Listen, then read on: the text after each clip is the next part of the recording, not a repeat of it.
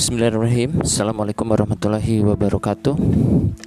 Baik kita bertemu lagi di channel Bangkit Peradaban ya Brother and Sister Villa. Kali ini saya akan membahas tentang pendidikan di uh, wabah ya di tengah-tengah wabah corona. Jadi judulnya adalah pendidikan di tengah wabah corona.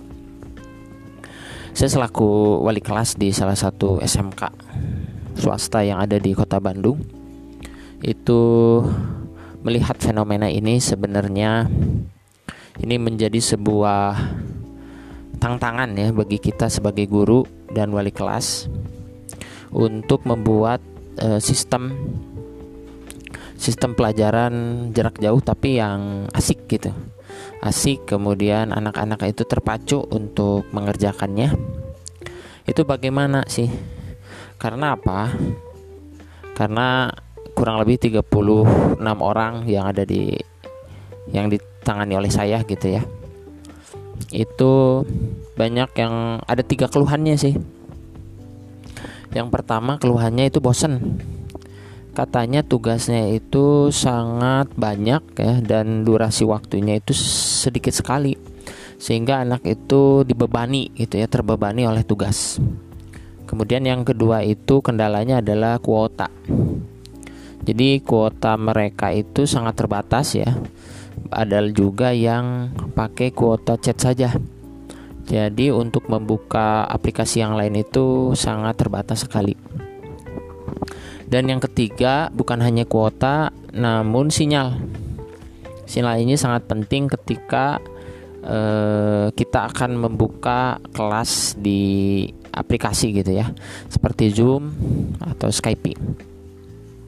Nah itu kendala-kendala eh, yang membuat anak-anak itu kurang efektif katanya dan efisien. Jadi bosen ya kendala kedua kuota dan kendala ketiga itu sinyal. Sebenarnya eh, di abad ke-21 ini oleh para profesor-profesor pendidikan sudah dirumuskan bahwa harus ada empat ya empat skill yang harus kita kembangkan di abad disrupsi ini ya di adaps di uh, abad di, di, di, disrupsi gitu.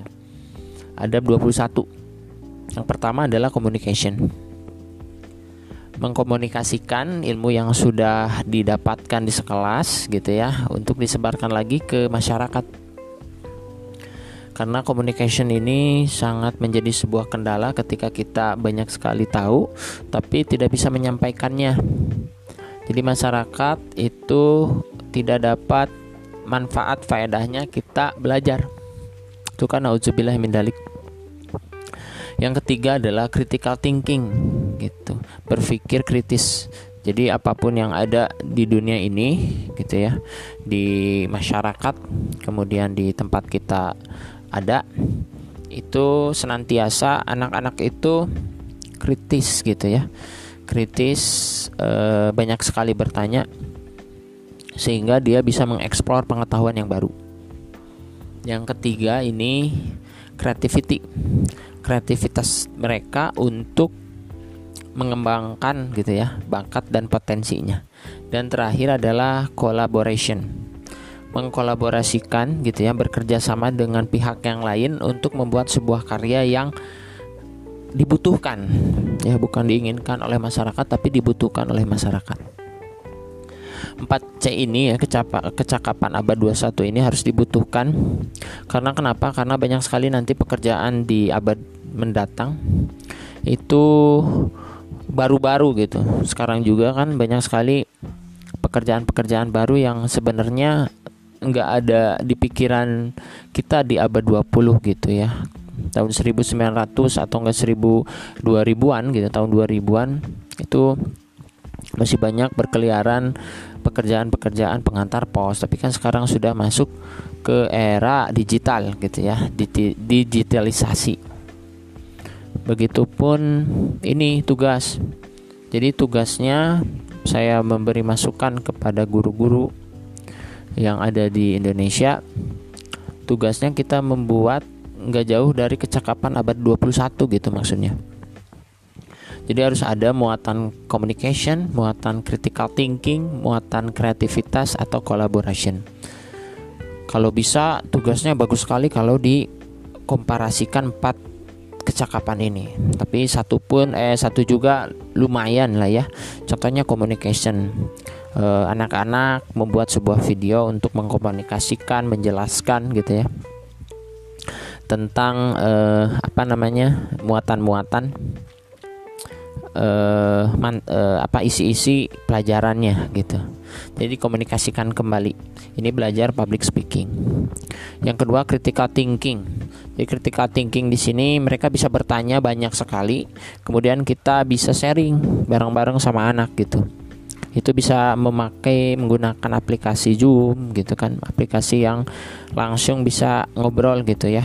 E, bukan metode ceramah tapi metodenya e, dialog gitu ya bukan monolog. Yang ketiga ini kreativitas. Banyak sekali sekarang konten-konten YouTube yang membuat suatu karya gitu. Nah itu bisa juga kita gunakan untuk menjadi sebuah apa namanya menjadi sebuah solusi juga ya dari kebosanan mereka di rumah gitu dan yang terakhir kolaborasi ini kolaborasinya bisa dari guru-gurunya berkolaborasi dengan guru yang lain gitu. Contohnya saya belajar sejarah gitu. Saya kolaborasi dengan guru produktif eh, TKJ gitu ya. Komputer. Contohnya membuat apa namanya membuat kuis muatannya sejarah gitu. Kuisnya itu dengan bikin sebuah aplikasi. Itu kan lebih menarik gitu menantang ya dan 4C ini saya masukkan ke metode stick and carrot maksud stick and carrot itu adalah ada stimulusnya jadi anak yang bagus sekali membuat sebuah karya komunikasi, critical thinkingnya, kreativitasnya membuat sebuah karya dan kolaborasinya antar murid atau nggak guru dengan guru gitu ya, murid dengan guru gitu, membuat sebuah karya itu harus ada reward. Nah rewardnya apa? Rewardnya ini kuota jadi diisikan mereka kuota kalau yang menang diumumkan di kelasnya kemudian berikanlah uh, kuota ya minimal 25.000 atau enggak 50.000 gitu. Dan bukan hanya reward tapi kita harus menggunakan juga metode punishment.